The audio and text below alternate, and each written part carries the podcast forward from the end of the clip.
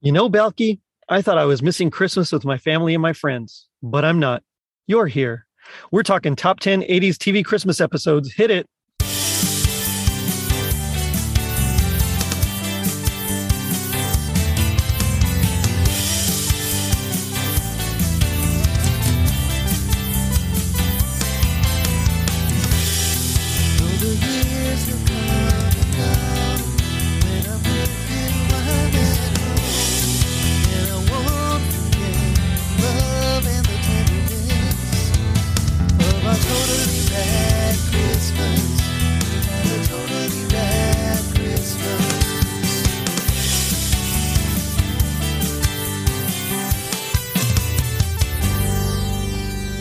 It was the nineteen eighties.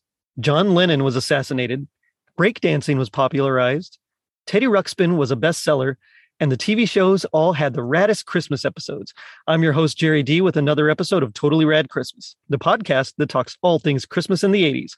Toys, movies, specials, music, and fads. If it was gnarly during Christmas in the eighties, we got it covered. Now, joining me is a Totally Rad Christmas all-star and a man who's literally written the book on Christmas. Author of The Christmas Book, it's Ed Daly. Ed, how's it going? Hey, Jerry. Good to be on the show again. Yeah, it's good to have you back on. How's life been treating you?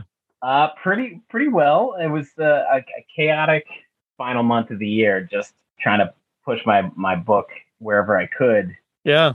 And then it's weird because then do all this push for for for my, my book, The Christmas Book, to try to include it in people's Christmas shopping. And then all of a sudden I've, I've had no interviews since, since, uh, since December. I, I understand. I have, I have a Christmas podcast, so I definitely understand. Um, but yes, thank you for the book. It's uh, it's a great resource and I love it. It's really, really entertaining, very well written, and uh, thoroughly enjoyed every bit of it. So uh, thanks. That's good to hear. Thank you. Yeah. And I'm sure it was uh, quite a passion. I remember last time we were talking about um, all the months you spent, you know, getting it done, but uh, I'm sure it was quite a pleasure to see it actually put together and released. Yeah. And I, I don't remember if, if we discussed this, but um, T V was really what, um, what pushed me to, to write this book. It was like T V episodes. So what we're talking about today is nice, near and dear to my heart. Right on. Well, there's a lot of them. I had like the hardest time narrowing it down to just ten. Yeah. And I made, so we had talked about doing this a, a few weeks ago. So I made a list and then I revisited and I was like, no, that's, that's got to go above that. And I changed my list like three times. It's funny. I did the same thing, actually. I was like, yeah, these are it. And then I went back a few days ago and looked at it and said, no, I'm missing. How could I forget this one? And, and uh, right. So it's been revised. I don't even know if this is my final version, but uh, this is the version that's going to be presented uh, today. Right. Check check back in with me six months from now and I'll have a completely different podcast. Exactly. Exactly. Um, now, I, like I said, I had a really super hard time deciding on these, these top ten. So I kind of want to mention just a few honorable mentions that I chose. Uh, and some of them might be included in your list. I don't know. But um, okay. So uh, one of them was twenty-one Jump Street, Christmas in Saigon. Not like one of my favorites favorites, but I it stood out because of the subject matter to me. Like I remember watching it as a kid and, and just, it was all about uh, Vietnam, the war and Harry Aoki. That's right. Aoki. Harry Aoki. Yeah. so, so that was one. um, Brave Star. Cause I used to love Brave Star uh, when I was in, um, younger, and Texas Terrible Night. It's like its own version of A Christmas Carol where uh, one of the, the mystic characters, uh, shaman, he kind of takes Tex Hex on a you know review of his past, present, and future. So it's really interesting. Uh, Tales from the Crypt is another one, and All Through the House, uh, where the, the wife murders her husband, and then uh, and then yeah. a, a crazed Santa also comes after her. It's like talk that, about that one made my list. Okay, cool. List. I, I'll let you explain it then. uh, the Dukes of Hazzard, uh, the Great Santa Claus Chase was a great one. Um, two two seven, Mary's Christmas, Magnum P I, Operation Silent Night. Like these are all all some of my favorites. Cheers, Who's the Boss? They all had great episodes, and uh, Moonlighting. I liked both Moonlighting episodes as well. Yes, yes. But I not quite enough to put them on my list today. Uh, if you ask me tomorrow, it might be different. But. Let's uh let's get down to it. Let's start with number ten. So we're doing a top ten of our of our eighties of our favorite eighties Christmas T V show episodes. And uh, I'll let you go ahead and start. Um, so why don't you start with number ten? So two specials that I lo- loved, but they were more specials and not episodes. That's okay. Uh, so I, I didn't include Pee-wee's Playhouse Christmas special, even though I love it. It's a fun variety show, but that was not like a Saturday morning show. Right. That was its own uh, evening. And same with uh, my first favorite Christmas related media was probably Christmas Eve on Sesame Street. Yes. That also was a special. That wasn't an episode. So I love that when you saw them outside the street ice skating, they were. Yes. Oscar was skates, skates below the trash can and stuff. I, that made me go crazy when I was like four, five. Like I love that special, but I didn't include that here. Um, And um, my number ten was the Golden Girls, The Nightmare Before Christmas in nineteen eighty. All right. Um, that's a good one. And so they, they were held hostage by a man dressed as Santa Claus at a grief counseling. Yes.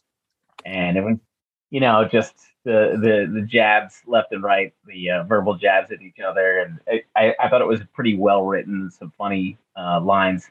And, um, And then all all of their flights end up getting grounded, and they go to a diner together and have like a Christmas dinner at a diner. Yeah, uh, yes, and this is also one of my favorites. It's it's my number six actually, and uh, I I really okay. enjoy it because this is like where they really become a family essentially. You know, they they they right. realize that yeah they missed their their flights home with to be with their you know blood relatives, but that um, they're actually family and celebrating Christmas with each other right then and there. And so that's like why I love that right. one.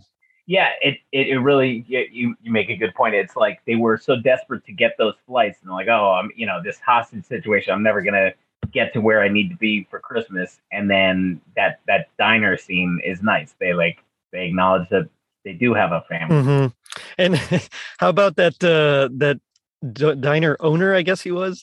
Just kind of, or the the cook or whatever, just kind of leaving the restaurant in the hands of these complete strangers. Yeah, right. it's it's yeah. a different time. Yeah, I don't think we see that. No, again. no, wouldn't happen nowadays. That's for sure. That was a good one. I I like that one, and uh, really moving, especially in light of uh, Betty White's recent passing. That got bumped into mine when uh, the Betty White tributes started coming in because I made the list before this. And I had that as a as uh, one of my honorable mentions, and then I was like thinking about it, and I thought, no, that has to be. Yeah, ten. yeah. So Betty White, Betty White's passing uh, got got me to revisit. Same that. Here. I actually watched it again um, as soon as I heard, and sure enough, I realized how much I really enjoy that episode. So, uh, yes, my number ten is actually uh, "Perfect Strangers: A Christmas Story." So it's their first one from season two. This is when uh, yeah. you know Larry is super excited to take Balki back to his hometown, and um, because of the weather, of course, they end up getting stuck, and Balki tries his best to show Larry that they can have Christmas here, and finally, after uh, getting so frustrated with Larry, he kind of blows up on him. Then Larry realizes that Balki's family as well, and, you know, after all these these months, and, uh, he knits him that, um, what was it, a, a throw or a blanket? I don't remember what it was, but I think it was a, I think it was a blanket, yeah. Or was it a sweater? Uh, yeah, maybe it was. Yeah, and he he like just stayed there for months knitting it every night after Larry would go to sleep, and uh I mean, he's just trying his hardest, and I just I love that because again, you get that same kind of, oh yeah, we we really are family here. Yeah, I'm not going to be the Christmas boy, you know, passing out presents, but you know, here here we are, and this is what Christmas really is about, is, is our family and being together. They also had another Christmas episode with uh, when they were at the newspaper with Mister Yes. Gorsley, and the guy was like really nasty to everybody, and it was it was it was a pretty rough episode. Like it was just a lot of meanness until the very end. That one, and I, I like that one too. Uh, but I because of that, yeah, Mister Gorsley is a little bit unbearable at times, so I that's why I went with this one right. instead. But I, I think yeah, that one was called like one. the. Uh, The Gift of the Meepiot or something like that. yes, yes, right. I like Mister Gorpley. I mean, in, in moderation. It's one of those things um, of all the different uh, redemption stories they do um, with with uh, Christmas episodes, like Taxi redeeming um, DeVito's character. Mm-hmm. I'm drawing, I can't believe I'm drawing a blank on his. But some guys, you just wonder, like, well, would they really have Mister Gorpley to uh, to their party, and then he's nasty to everyone. But but yeah, they that's a common theme to to redeem the, the jerk of the show.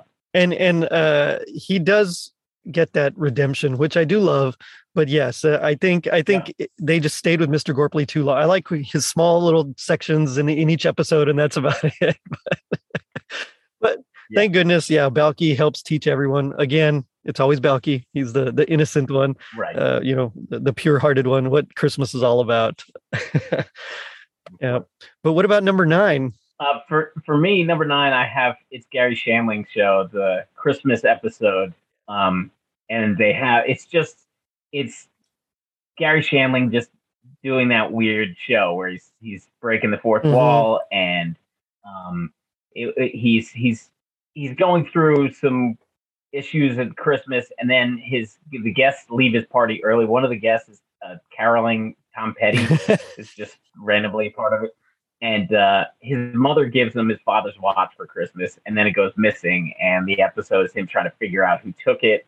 And at one point, he tries to shake, um, look under the cushions, and instead the camera rotates upside down. So like the entire home, his entire home is upside down, trying to shake everything out.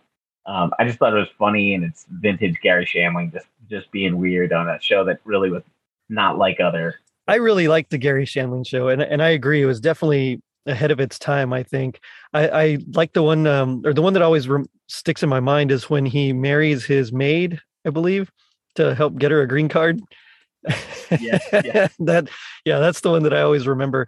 But it's, it's, um, it was, it was different and odd and quirky, and just, it, it kind of was like his stand-up in a way. It was more like his stand-up than uh, the Larry Sanders show was.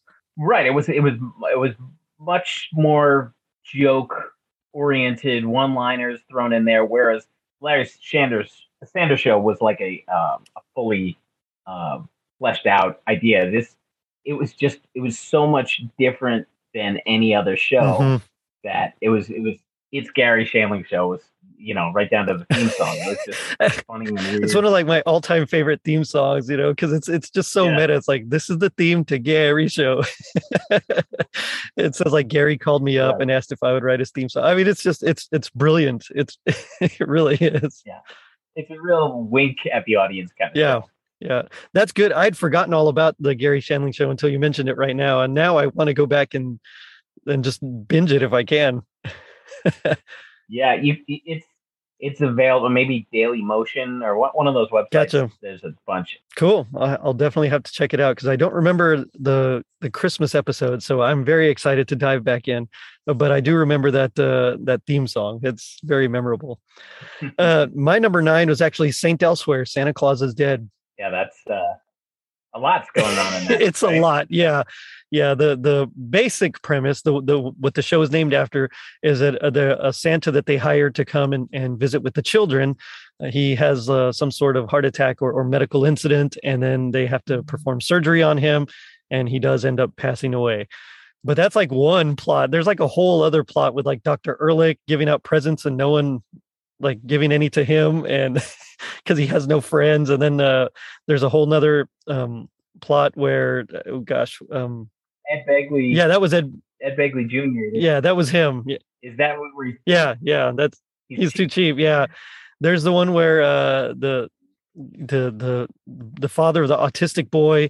He um, he just they don't really do Christmas very very big at all, and so finally he's convinced to go to you know his family is convinced to go to church because of the daughter's boyfriend, and he's feeling lonely, so he ends up going after like a long fight with uh, uh, Mister Feeney's character.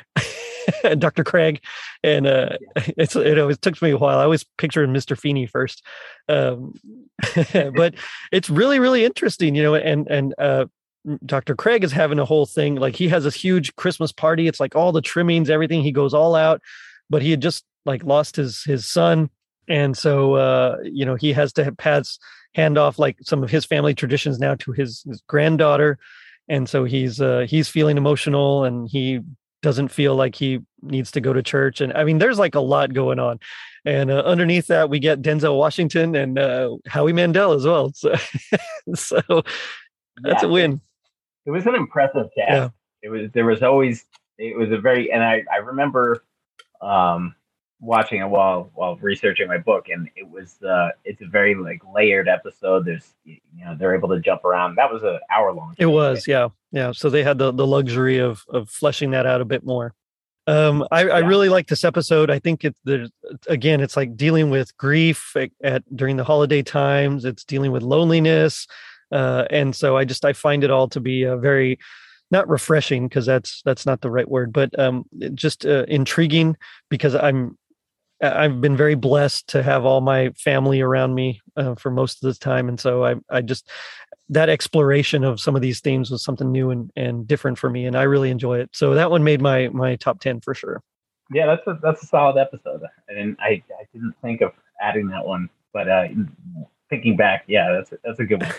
Um, my list is almost all sitcoms. That's okay. because I will, because an episode like that, I like, but I won't revisit as much as a comedy, like something light. Yeah. So I think the, the, the episodes I think about around Christmas are, are you know tend to be the, the funnier ones, but that that's a very solid episode. Um, this is the maybe the one non-funny uh, one. My number eight is the Tales from the Crypt and All Through the House from nineteen eighty-nine. Um, so it's yeah, it's the woman. It's a woman um, murdering her husband, um, and news has leaked that there's an esca- escaped mental patient dressed as a Santa Claus murdering people. And she's like, oh, well, here's here's how I can get away with it. Say that he's he was killed by this guy. But the problem is, while she's doing the murder and everything, she's leaving herself vulnerable to the the crazed Santa Claus roaming. Um, and it's it's it fun. Is fun, yeah. And it's it, it, it's interesting. I didn't even I just found this out that it's just a straight up remake of a nineteen seventy-two. I didn't. I, I knew there was a Tales from the Crypt movie. Yeah, Joan Collins is the one, and that one focuses. It's like the Tales from the Crypt movie. The opening segment, it's vignettes, and the opening segment is is the Christmas. Mm. Um, and it's the same thing, except that focuses more on her really just trying to deal with the cleanup of the murder before, like covering her bases before she can call the cops because there's a killer coming after her. Um, so it's more like she's dealing with one thing before she can deal with the murderer right. on the loose that might get her. Um, but it's, you know, it's, it's a, a silly horror slasher kind of feel to it. And it's, it's, yeah, kind of a, a good chaser. It's funny because like that's one of the the the real holiday tropes of slasher films is uh, the you know the the villain dressed up as Santa Claus. Yes, no, it, it happens so many times. Oh yeah, yeah. Christmas Evil, um, you know, Silent Night, Deadly Night, um, all those. But yeah, so and now we can add Tales from the Crypt to that list as well. Yeah, so I guess the original Tales from the Crypt that might have been the first one, the nineteen seventy-two. Crazy oh Santa. Yeah, I guess so. That might have been that might have been the first. And then because uh, Black Christmas was what seventy-four. I haven't seen that one in a long time. I don't even remember if that's uh if that's a crazed Santa killer or not. I don't think. It's I don't a, think it is either. I don't think it's yeah, a crazed I think Santa. Christmas Evil would be next. The call. Yeah. The call is coming from in the oh, house. Oh, that's that right. Was the yeah. First Black Black Christmas. That was the first. Yeah. Black so then, yeah. So then it would be Christmas Evil. Wow. All right. Well, we'll put it down as a as a first here. I don't know if it is, but I'm going to say it is. uh, that's a good one. I um, I'm going to kind of piggyback off that uh, off that comedy part, not not so much the the macabre, but um, I'm going to go with Full House, our very first Christmas show for my number eight. Okay. This is one I, I remember very vividly because I was always worried that if I ever flew. Uh, you know, when I was a kid, if we ever flew to go see family anywhere, and we never did, but if we did, I was afraid we were going to get stuck and we would have to have some sort of, you know, hijinks like this. But essentially, the they're going uh, the whole Tanner family plus uh, Joey and and uh, Jesse and his parents are at the airport because they're flying to see family. Becky is there as well because she's going to go see her family. They get snowed in, and it deals with uh, Stephanie. Really trying to figure out how Santa's going to find him and her despair. And tomorrow morning when you wake up, I guarantee you the roller skates you asked for will be here. How can you be sure? Rudolph the Red-Nosed Reindeer will find you. Because his nose is radar. All these years, I thought it was just a headlight. Uh, so there's that. There's also the whole Joey, uh, not Joey, Jesse trying to get with Becky angle. And and of course, in the end, Christmas miracles do happen. And uh, Santa does find them. And I love that Santa was actually played by um, Boss Hogg. So, so, oh, great. Yeah. So it was a nice little change of pace there for uh, for Boss Hogg. I don't remember his real name. Yeah, I, I can't. I, I was racking my brain. I can't think of, of who he was. Yeah. Um, Dan, Denver Pyle. I'm trying to think. I know some of the actors, but not Boss. Yeah, Hogg. Yeah. So that one I, I really enjoy. Um, I actually that one means a little bit more because I got to watch it with my daughter, my oldest, oh, and cool. So she. You know, she was really feeling everything that Stephanie felt. And, and uh, I mean, it was it was wonderful. We we got to bond over it because I, I felt the same thing when I was her, you know, as uh, when I was younger. So, yeah, it was great. That's my number eight, I think. Yeah, I, I had definitely had that concern when I was a kid. In third and fourth grade, third grade, we went to um, we were living for a couple of years. We lived in a different place and we flew back to New Jersey, where mm-hmm. I'm from, Christmas. And I was like, well, we're not at home now. What, what are we, you know, we're flying to my grandparents' house. Like, does he know? Because I don't think he visits grandma and grandpa. So what, what's going to happen? Yeah, he found the way. Santa somehow. knows, yeah. He knows how to find you. He knows. Exactly. Excuse me. So what do you got for number seven here? So my number seven is very weird. Um, and Late Night with David Letterman, when he was the early days, he would hijack entire shows and just do something really off the wall. It it later became just a segment where you just do one funny thing or, or you know, what one planned bit. But he took an entire episode. It was just a regular episode, um, and he made it seem like one of those corny, old fashioned, um, like kind of like a Bing Crosby kind of uh, Andy Williams type special. And it was Christmas with the Lettermans in nineteen eighty-four. And he had the Doodletown Pipers open it up with this like really bland music, and he's wearing a sweater vest and a flannel shirt, and and he's just he's he's got a fake family, and but like weirdly, like he sends the five year old out. He goes, "All right, it's time to go get the tree," and he just sends the five five year old out with fifty bucks and says, "You know, just go," you know, like a snowstorm, and it's they make this like fake living room, and it's. It's just so weird and bizarre. It's it's on YouTube, um, and Pat, he has Pat Boone come on oh, wow. as like a guest, and Pat Boone is promoting exactly one of these specials at the same time that he's making fun of, and it's it's just really funny. And then Pat Boone, and you can't quite tell, like, is Pat Boone on the joke or is he just kind of is he just plowing ahead and not really thinking about it? And Pat asks him uh, what Christmas means to him, and then he wanders off, and then he. He finds himself under a mistletoe and he's like, well, I don't remember what your question was, but I hope I get lucky. Under the That's classic Letterman. it's, it's just full, full bizarro, like old Letterman. Um, and uh, it's, it's, it's funny. It's just, it's a good takedown of, of all the, the corny seventies specials. And there was quite a few of them. And they, a lot of them actually persisted uh, through the, the eighties as well. Andy yeah. Williams in particular, really, he, he kind of kept going, but yeah, he'd just be in a sled. Oh, here I am in Vienna, yeah. and singing along. Exactly. Yeah, there wasn't much content. It was just singing, but like they would they would add. I mean, even Bing Crosby, the famous uh, or infamous uh, duet with Bowie, mm-hmm. he was like pretending to be just visiting England, right. and the next door neighbor came by, and that was David Bowie's. It's uh, they they always had pretty corny premises. I kind of want to do my own now, just to just just to see how corny I can make it. Yeah. Oh look, it's the Queen of England. She just happens to be here. Yeah. who, who would have yeah, thought? Exactly. But I do a terrible Queen Former of England President impression. Of yeah, look, George Bush happens to be coming over for. Uh, For a cup of sugar. Yeah, that's right. Yeah, yeah. It's it's Bill Clinton. Oh man, uh, that's good. Uh, my number seven actually isn't that good. That's a good one.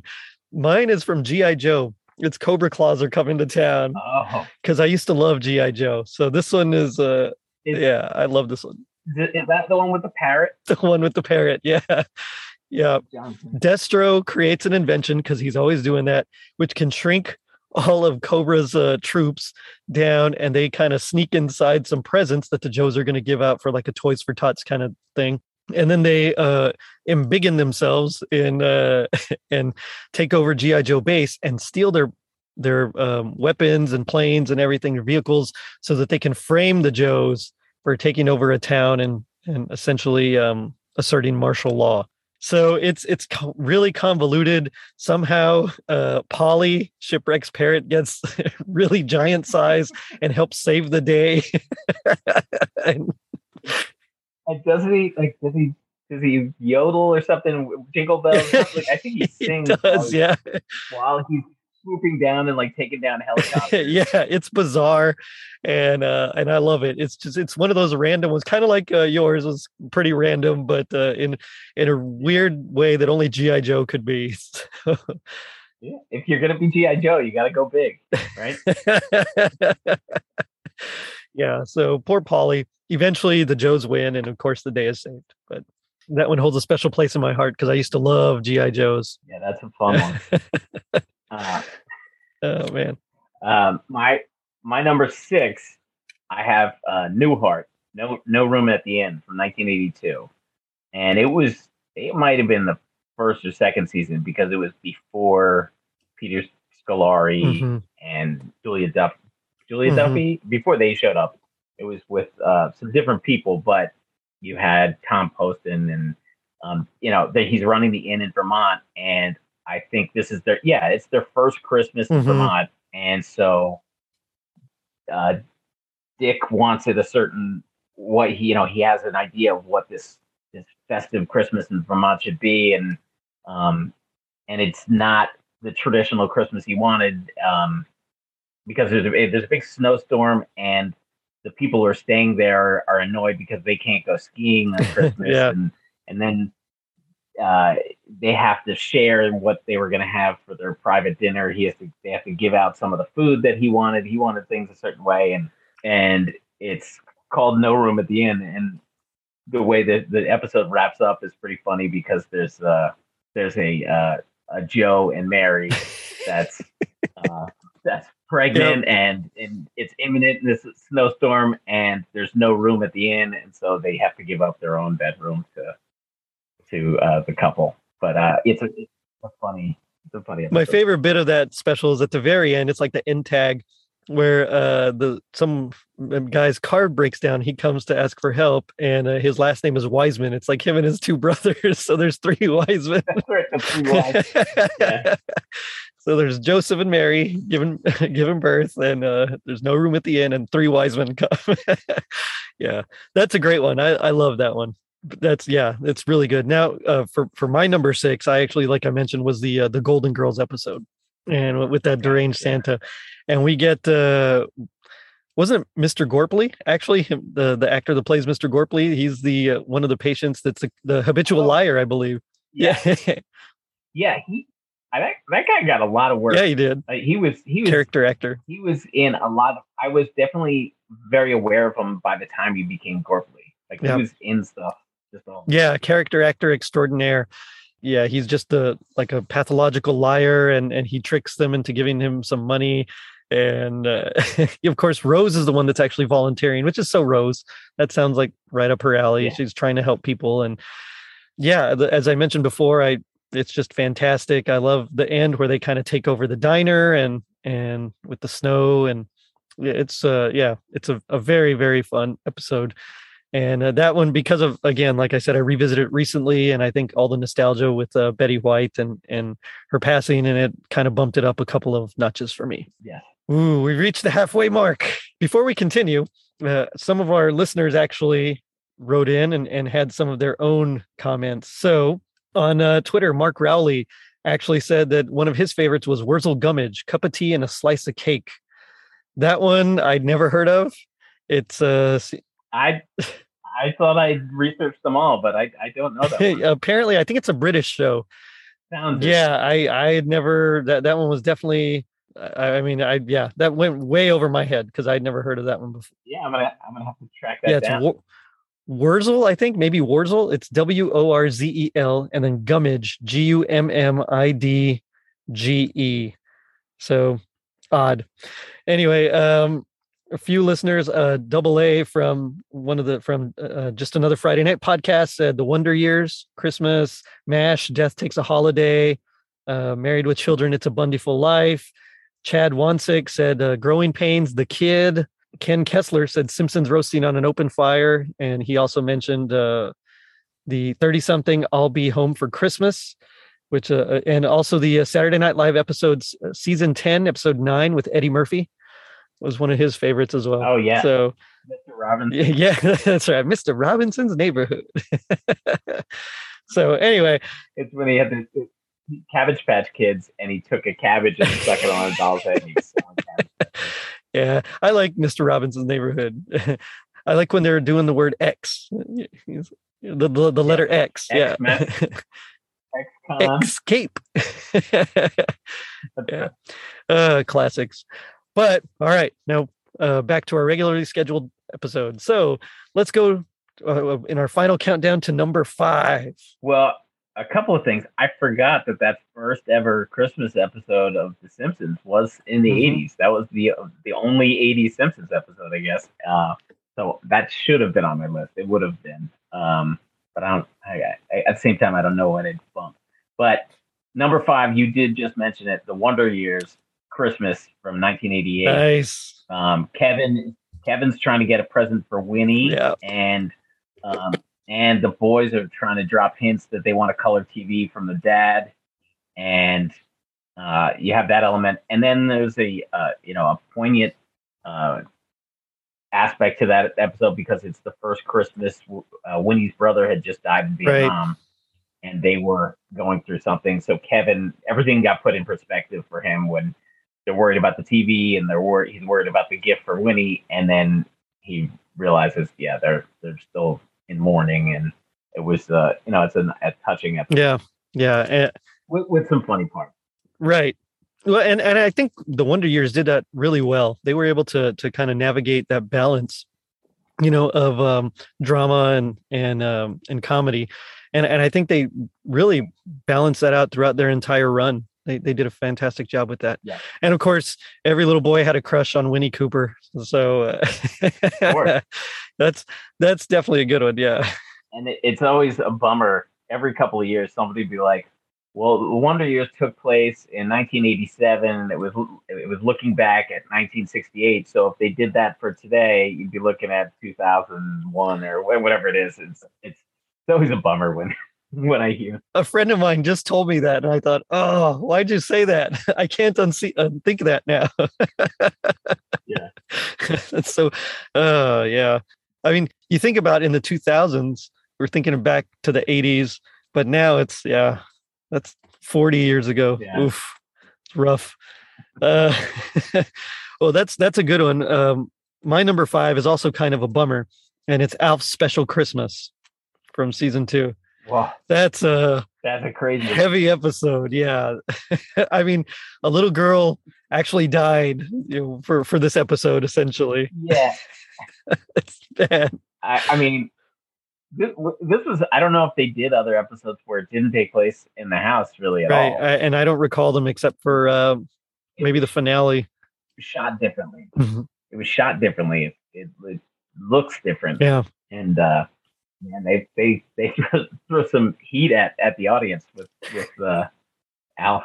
You were not expecting that when you signed up for Alf. No, Alf was always, you know, fun and funny, and yeah, there was a few episodes here and there where they dealt with things, but you know, Alf was just the fish out of water story that, that everybody likes to laugh at. And in this one, he some he accidentally finds himself uh, on a truck of toys destined for a local hospital, and as while he's there, he. Uh, meets a little girl who's dying and only has like a few, well, we don't know how long, but basically her very, very limited time left on Earth. And so he has to kind of, yeah, do they mention it? He hears the doctor saying, the doctors are like, this is going to be your last Christmas. Like, they make it pretty clear. Like Alf, Alf hears that and then sneaks back in her room. Yeah. Oh, yeah. I mean, we know she's going to be passing soon. We just don't know how soon. But uh, there's there's that storyline. There's also the storyline of the man uh, hired to play Santa, that uh, his wife died and now he feels he has nothing left to live for. And so he wants to commit suicide as well. It's this was a heavy episode, besides just a family looking yeah. for Alf because he's lost. And I think the old man was played by Cleavon Little, Little from Blazing Yes, Saturday. He was. And he uh, also did a fantastic job because I, I bought it uh, when I was little. I, I completely believed that he wanted to end it. Um, but Alf convinces him, saying that, yeah. hey, you know, you, you know, you're special. You know, you're, you really are like a Santa. You're giving gifts of joy. And, and I know it's sad, but we'll get through this. And, and he kind of turns it around. He saves a man's life.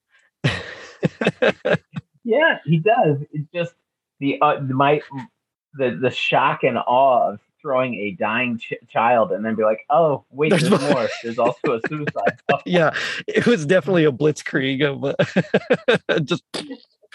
Oh man, uh, it does end happily. She's still alive at the end of the episode, so there's that.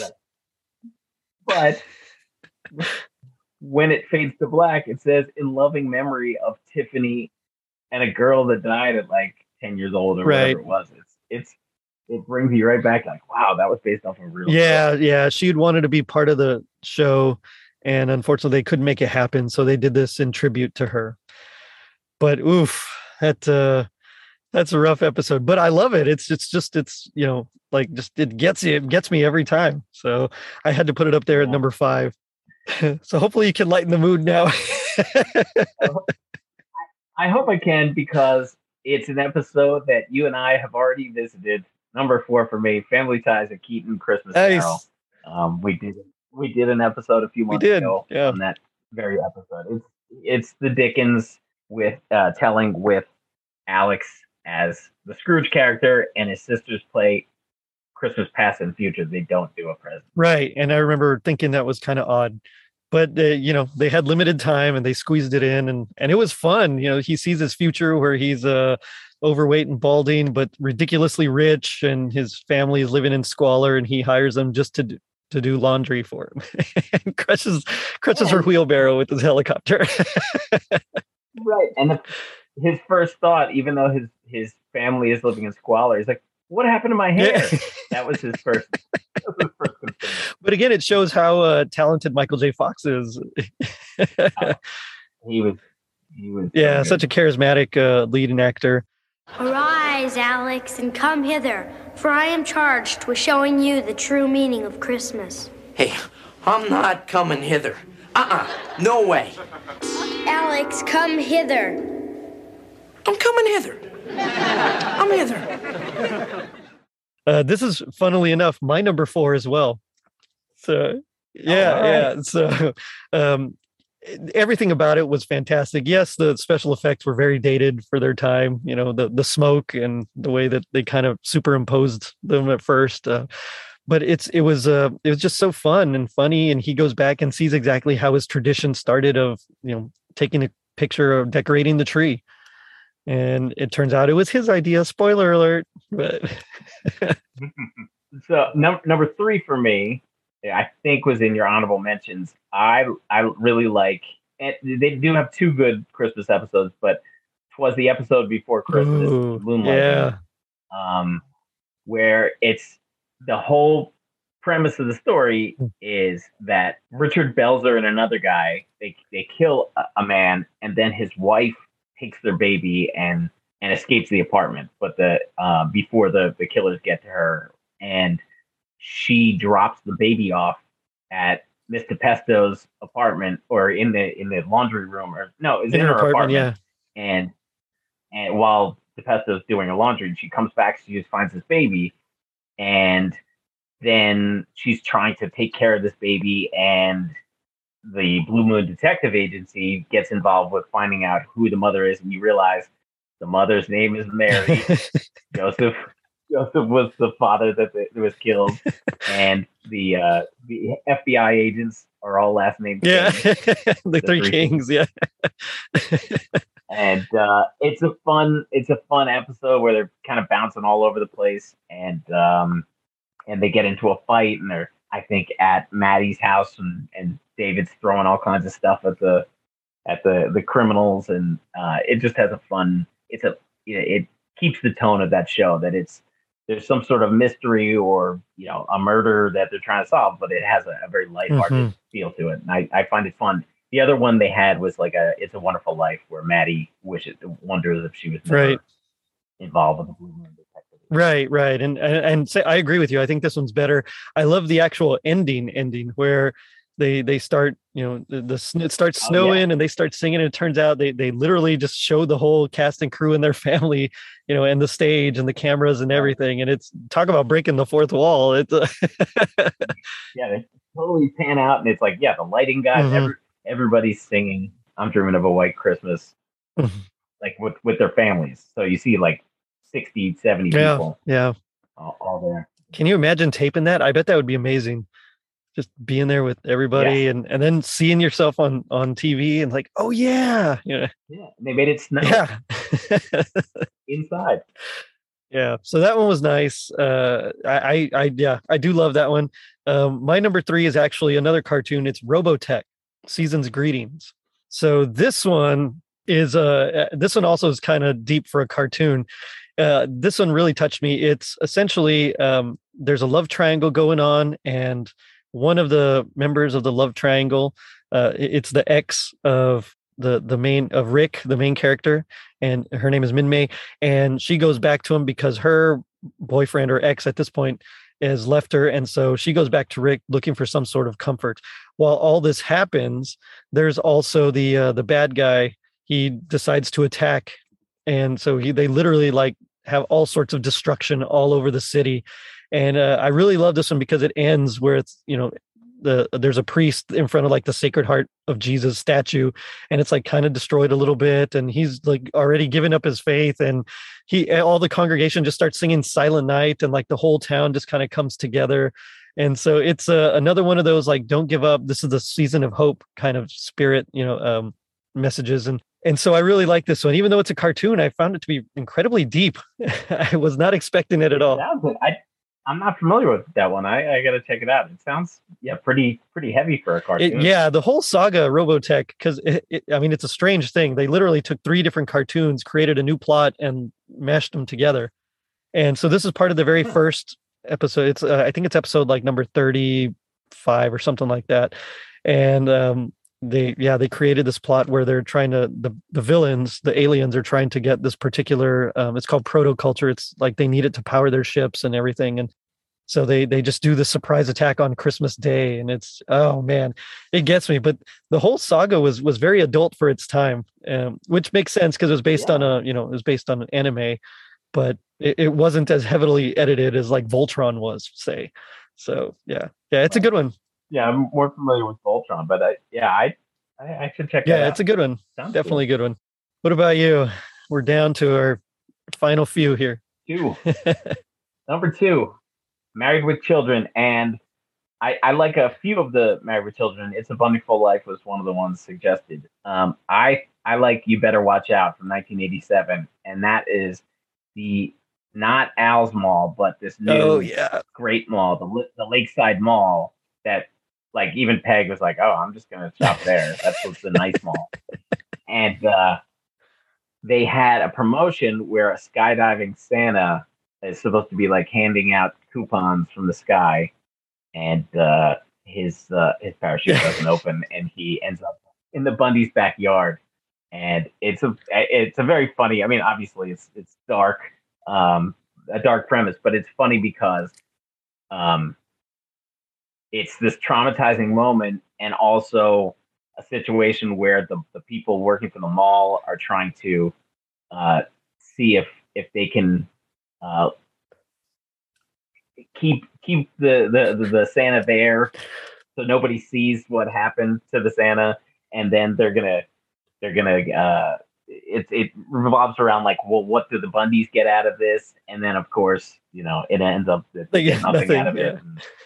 And, you know, it's a it's a good it's a good uh, episode to show off what is funny about that show, and what, you know, the the funny, mean-spirited way that they treat each other, but still like they, they have a, a, a fulfilling Christmas nonetheless. And this was before Jefferson. I think this is when Darcy was married to her, her first husband. Yeah. Steve, Steve Rhodes. Yeah. Yeah. Um, yeah. And, and Marcy is the only one fully traumatized by the Santa. She's just sitting on the couch, like rocking back and forth. Like, just. And Al has to put on the suit and he goes outside to talk to all the children, yes. Which is a funny right. scene. But uh, it does end happily for the Bundys, because inside the sack that the Santa was carrying, turns out there's a bunch of ten dollar gift certificates to the new mall. So then they go on a shopping spree and get some Christmas presents. But but Al put on the Santa costume to just get the kids to, to like, go away. Everything's fine. Right. But by doing that, the, the Lakeside Mall was going to cut them a big check. Um, and then they're like, oh, the kids already left.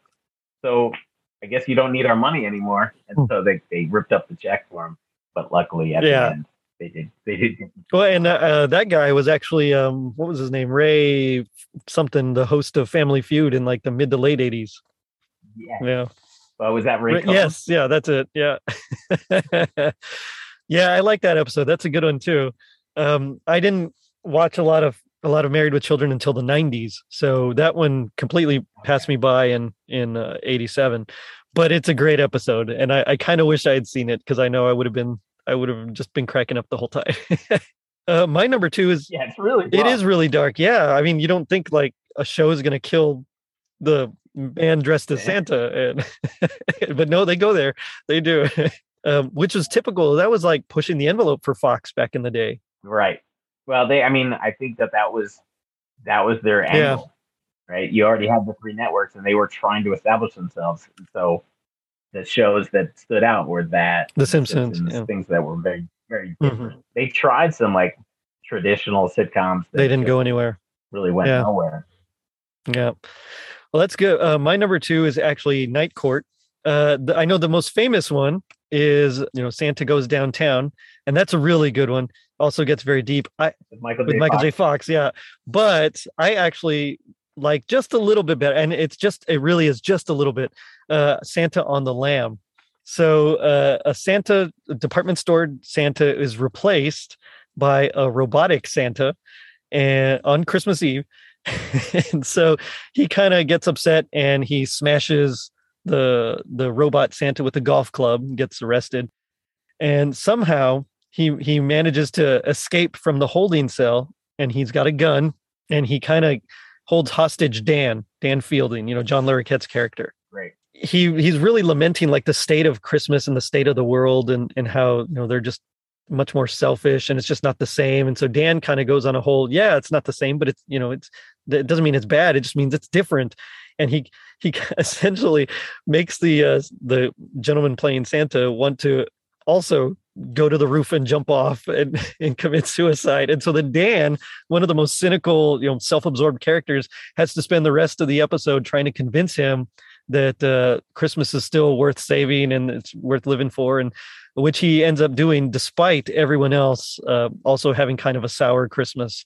Uh, and there's that whole little subplot of Harry um, entertaining this uh, tax attorney, and she gets really drunk and, and tries to take advantage of him. But uh, I, there's a lot of other funny, funny bits there. But but uh, Dan actually was the hero to me in that one. And he makes that Santa have hope again, that it's okay, if, you know, for the world. So he goes back to the holding cell and, and you know, uh, Dan, or he's about to. And then Dan drops all charges. And so he, he sets him free. That's uh, that's a good one. I unfortunately Night Court. I had Santa Goes Downtown. That was in my top ten, but when I was like, I gotta have Golden yeah. Girls. That was the casualty. Yeah. So, so Night Court was an honorable mention for me. But that is a very underrated sitcom that, um, you know, when you think back of of eighties shows, like people will talk about Cheers mm-hmm. and and Cosby Show, and, and and Night Court really doesn't come up. Right, and it it's a it really show. Is really good yeah. cast, good dynamic. Yeah. Um, well written. Yeah, I that that's yes, that's a good that's a good show. Um, uh, a worthy choice. uh, my my number one, I think, was maybe an honorable mention. Uh, to me, Christmas Cheers, nineteen eighty-seven. Oh yeah, yeah. That's that, that's my favorite episode from the eighties. Um, the main plot is that Sam didn't get a gift for Rebecca, and Woody and Carla did. This was right when um, the, the bar had been taken over, mm-hmm. and um, and Sam says to Carla something like, "What, you got her a gift? You don't? You hate her?" And he's, she's like, "Yeah, it's called kissing up. That's, that's what you do." Gotta love and Carla. So then he has to go out on Christmas Eve to try to find uh, something, and um, and all the stores are closed. And then he runs into a flight yep. attendant and becomes, you know, Sam Malone doing the Sam Malone thing. Um, and he gets her to give him one of his. He'll buy one of her gifts, and she'll he'll give her the money, and she gives him accidentally some diamond earrings that were supposed to be for her mom. So then he gives Rebecca diamond earrings. And so he shows up Carla and and uh, Woody, and then they are so excited to open the presents they got from Sam, and it's like a wallet. And they're like, "You got her diamond earrings? Don't even like her." And it becomes this whole thing. Then Sam thinks he can get her, and then this the then the other two uh, subplots are Norm is playing a, a Santa, and uh, Carla's like, "Oh, that's what my son meant when he said Santa smells like the place mommy works." Um, and uh, and Cliff is Cliff is trying to win the post uh, the post office uh, contest for the most canned goods. You get a trip to Orlando, and he comes up one short. And uh, and at the end, he he he finds two cans, and so he's trying to get on the plane at the last minute, but. This just into our newsroom. Boston Airport has been temporarily closed due to the presence of a berserk man on runway six, chasing an Orlando-bound plane and throwing what appears to be cans of Chinese food. Stay tuned for further details. Oh, Cliffy, Cliff, Cliff. I was going to say, there's also uh, Fraser... Lose, you know, who's like cynical and doesn't believe in Christmas. Right. It's commercial, and he ends up finding his spirit at the end as well. Yeah, it's it's got it. I mean, that's it gets all the credit. Unlike Night Court, plenty of people talk about Cheers, but really the the, the cast and the writing, it's yeah. really it's so well done that uh, that's that's my favorite. But what do you have for your favorite? All right, so my number one, okay, anyway, is um the Newhart No Room at the Inn. Actually, that, oh, that one's one of my, one of my favorites. Uh, we we talked all about it already. Yeah, the the this, um, it's like a group of doctors that go. I think like the Silver Leaves or Silver Hawks or something like that. They um, they're just there to ski. They can't. Kirk is all upset because um, their maid is not the right word. They're um. help, I guess. I don't know. I don't know what to say there. Um, is is leaving, and he's kind of has a thing for her. And you're right. This is before uh, Peter Scolari and all them. So this was season one. This was the, the very first season, and it's it's. I really enjoyed this one. I wish they had done more because I, I think they would have been fun. But uh, yes. yeah, he has to give up his Christmas ham. There's a, the whole bit where he chops down like this twelve foot, maybe fourteen foot. A Christmas tree, and they only have enough ornaments for uh you know a tiny little tree that sits on like a tabletop tree. and, and uh so then you know Kirk trying to to cheer everybody up, since you know I think Julie was her name. No, not Julie, I don't recall anymore, but since you know she's not going and she's bummed, he tries to cheer her up because he's all happy that she's staying now. And so he goes to his place and gets a bunch of like random junk that, to decorate the tree and then- with and Yeah. What what's Tom Poston's character's name? I can't. The handyman, George. George. Yeah. Yeah. And he's realizing that he doesn't have any family to spend it. Yes. Yeah. Exactly. Yeah. He's like, I'm alone in this world. So yeah, I really enjoy that, and and of course, as I mentioned, that stinger with the three wise men coming. Uh, it was just uh, the cherry yeah. on top for me. So I that's yeah. that's my favorite. But uh,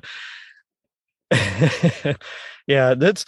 They, you know, a lot of people, when I asked this question online to see what people thought, a lot of them really couldn't think of some from the eighties, except for like Cheers and, uh, you know, Moonlighting and some of those. And so I find it interesting that a lot of people forget. And there are some really dynamite episodes there. The Keaton Christmas Carol was one, uh, you know, uh, as we mentioned, uh, just all these that we've listed, some of those honorable mentions that I listed. I mean, they're really good episodes that I think people just kind of forget because of, you know, they show I Love Lucy every year, and and you know, the Dick Van right. Dyke Show is very memorable, and so it's kind of a bummer that some of these get really overlooked. Yeah, the the um, and now these days, like, Christmas episode is a is a thing. It's for, a staple, for yeah. sitcom. Like, they, mm-hmm. they do they do one every year, right? Um, but they yeah, each show, like a lot of these shows, there would be like two of them. Two or three of them, and but there's a lot, there's a ton of them, like the ones you mentioned, um, but so many more. But it's it's they're they're really fun to revisit. I'm I'm a big fan of uh, going back, and luckily, uh, the internet you can you can find most of them. Yeah, yeah, very magical thing. But it does make me wonder, you know, what would you say would be, out of all these that we've talked about here, your hap hap happiest memory or or you know moment out of all these specials? So my. One of the jokes of the Cheers episode is the constant playing of It's a Wonderful Life. The show opens with that, and they're like, oh, yuck. And then they start getting a little teary-eyed by the by the, the conclusion of It's a Wonderful Life. That's how the show opens. But then at the end, where like everything is pretty much wrapped up, you you think every story is is wrapped up. Um, Woody's like, oh, look, they're playing It's a Wonderful Life again. And uh a reporter cuts in to the, uh, the Channel thirteen reporter cuts in and goes, I wrote down, breaking news, Boston Airport was temporarily closed due to a berserk man on the runway, on runway six, chasing an Orlando-bound plane and throwing what appears to be Chinese food. And then uh, Norm just goes, oh, Cliffy, Cliff, Cliff. And that's how it ends. That's a good one, yeah. Yeah, for me, um, I think it, and because I actually remember this, I remember seeing um, the Full House episode. And so uh, as far as memories goes, it was, it's got to be watching it with my daughter and just being that. But my favorite part is when he's uh, when when Danny was uh, accidentally he was sleeping on the conveyor belt, and they accidentally press it, and he gets uh, taken all the way around outside, of course, in the snow. And he he's comes back in, and he's just covered in the snow. And uh, I always thought that that part was so funny. It just got me every time. That's right. Yeah. Being able to revisit some of these with, with my son has been great. I, lo- I love introducing them to, yeah. to something from when I was their age. It's both my sons. It's great. Yeah, I, I completely agree. Uh, but now we come to my favorite part of the show. So this is a little segment I like to call Gag Me with the Spoon. So this is where we do our best impression of our least favorite part of the uh, one of these episodes here. And we have a lot to choose from. Um, so as a guest, I can let you go first, unless you want me to go first, and in which case I can do that too. Uh, I'll, I'll go first. But right, yeah, unfortunately, uh, my, my opinion hasn't changed since our last show. Where okay. Gag Me. So I do think she was a good young actress, but uh, Jennifer Keaton, when she's playing the Christmas future version of herself, and she's got the sore throat, and uh, they bring in this really horrible looking tree, and she goes, "What a beautiful tree!" that's that's the part that kind of just makes me cringe a little bit, because it's a little girl trying to play like some sort of old woman voice. And yeah. Yeah, it's it's not great, but it's it's great. It's just yeah, it's not it's great. It's funny. It's funny. Like the whole the whole chaos of that episode is fun, but yeah, it's it's not our finest acting. Well, I also uh, so for for my number one, the no room at the end. Uh, there's a part where you know. Um, Kirk's love is gone, and he's just kind of sitting on the couch, and he he's just mad because he's you know he's going to be all alone for Christmas, and he says, Christmas is really stupid. And I just thought, oh, come on, man. Yeah. There's there's a lot of other things you can say, but he's just so upset. Oh, man. And it's been fantastic. But, you know, I, I got to know, you know, G I. Joe taught us that knowing is half the battle. What do you think the other half is? Make sure the parachute works before jumping out of an airplane. Oh, that's a good one. That's a very good one. That's better than mine. Uh, I said, if knowing's half the battle, the other half is just having a great Christmas episode. That's that's true too. Oh man, but um, yeah, w- what do you want to plug? Tell me about your book and anything else out there. Yeah, it's the, the same as before. It's uh, the the Christmas book, the ultimate guide to your favorite holiday. Um, it came out last year. September or something like that. But um, I am going to um, try to update it each year. So um, I would say later this fall, um, there'll be a, a twenty twenty-two version, and I'll Ooh. add a couple things. Um, I watched, I watched, you know, like the the Hawkeye Christmas um, mini series. There, there's right. some stuff I'll add to it, and um, some things that I I'll revisit, or things that I missed that I, you know, in my head I'm like, oh, I gotta fix that. I gotta add something. So, um, yeah, later this year I will I will come out with a new version. But um, yeah, it it goes through every aspect of Christmas. I, I break down movies. Movies that have some Christmas aspects of it, but not, but are not outright Christmas movies.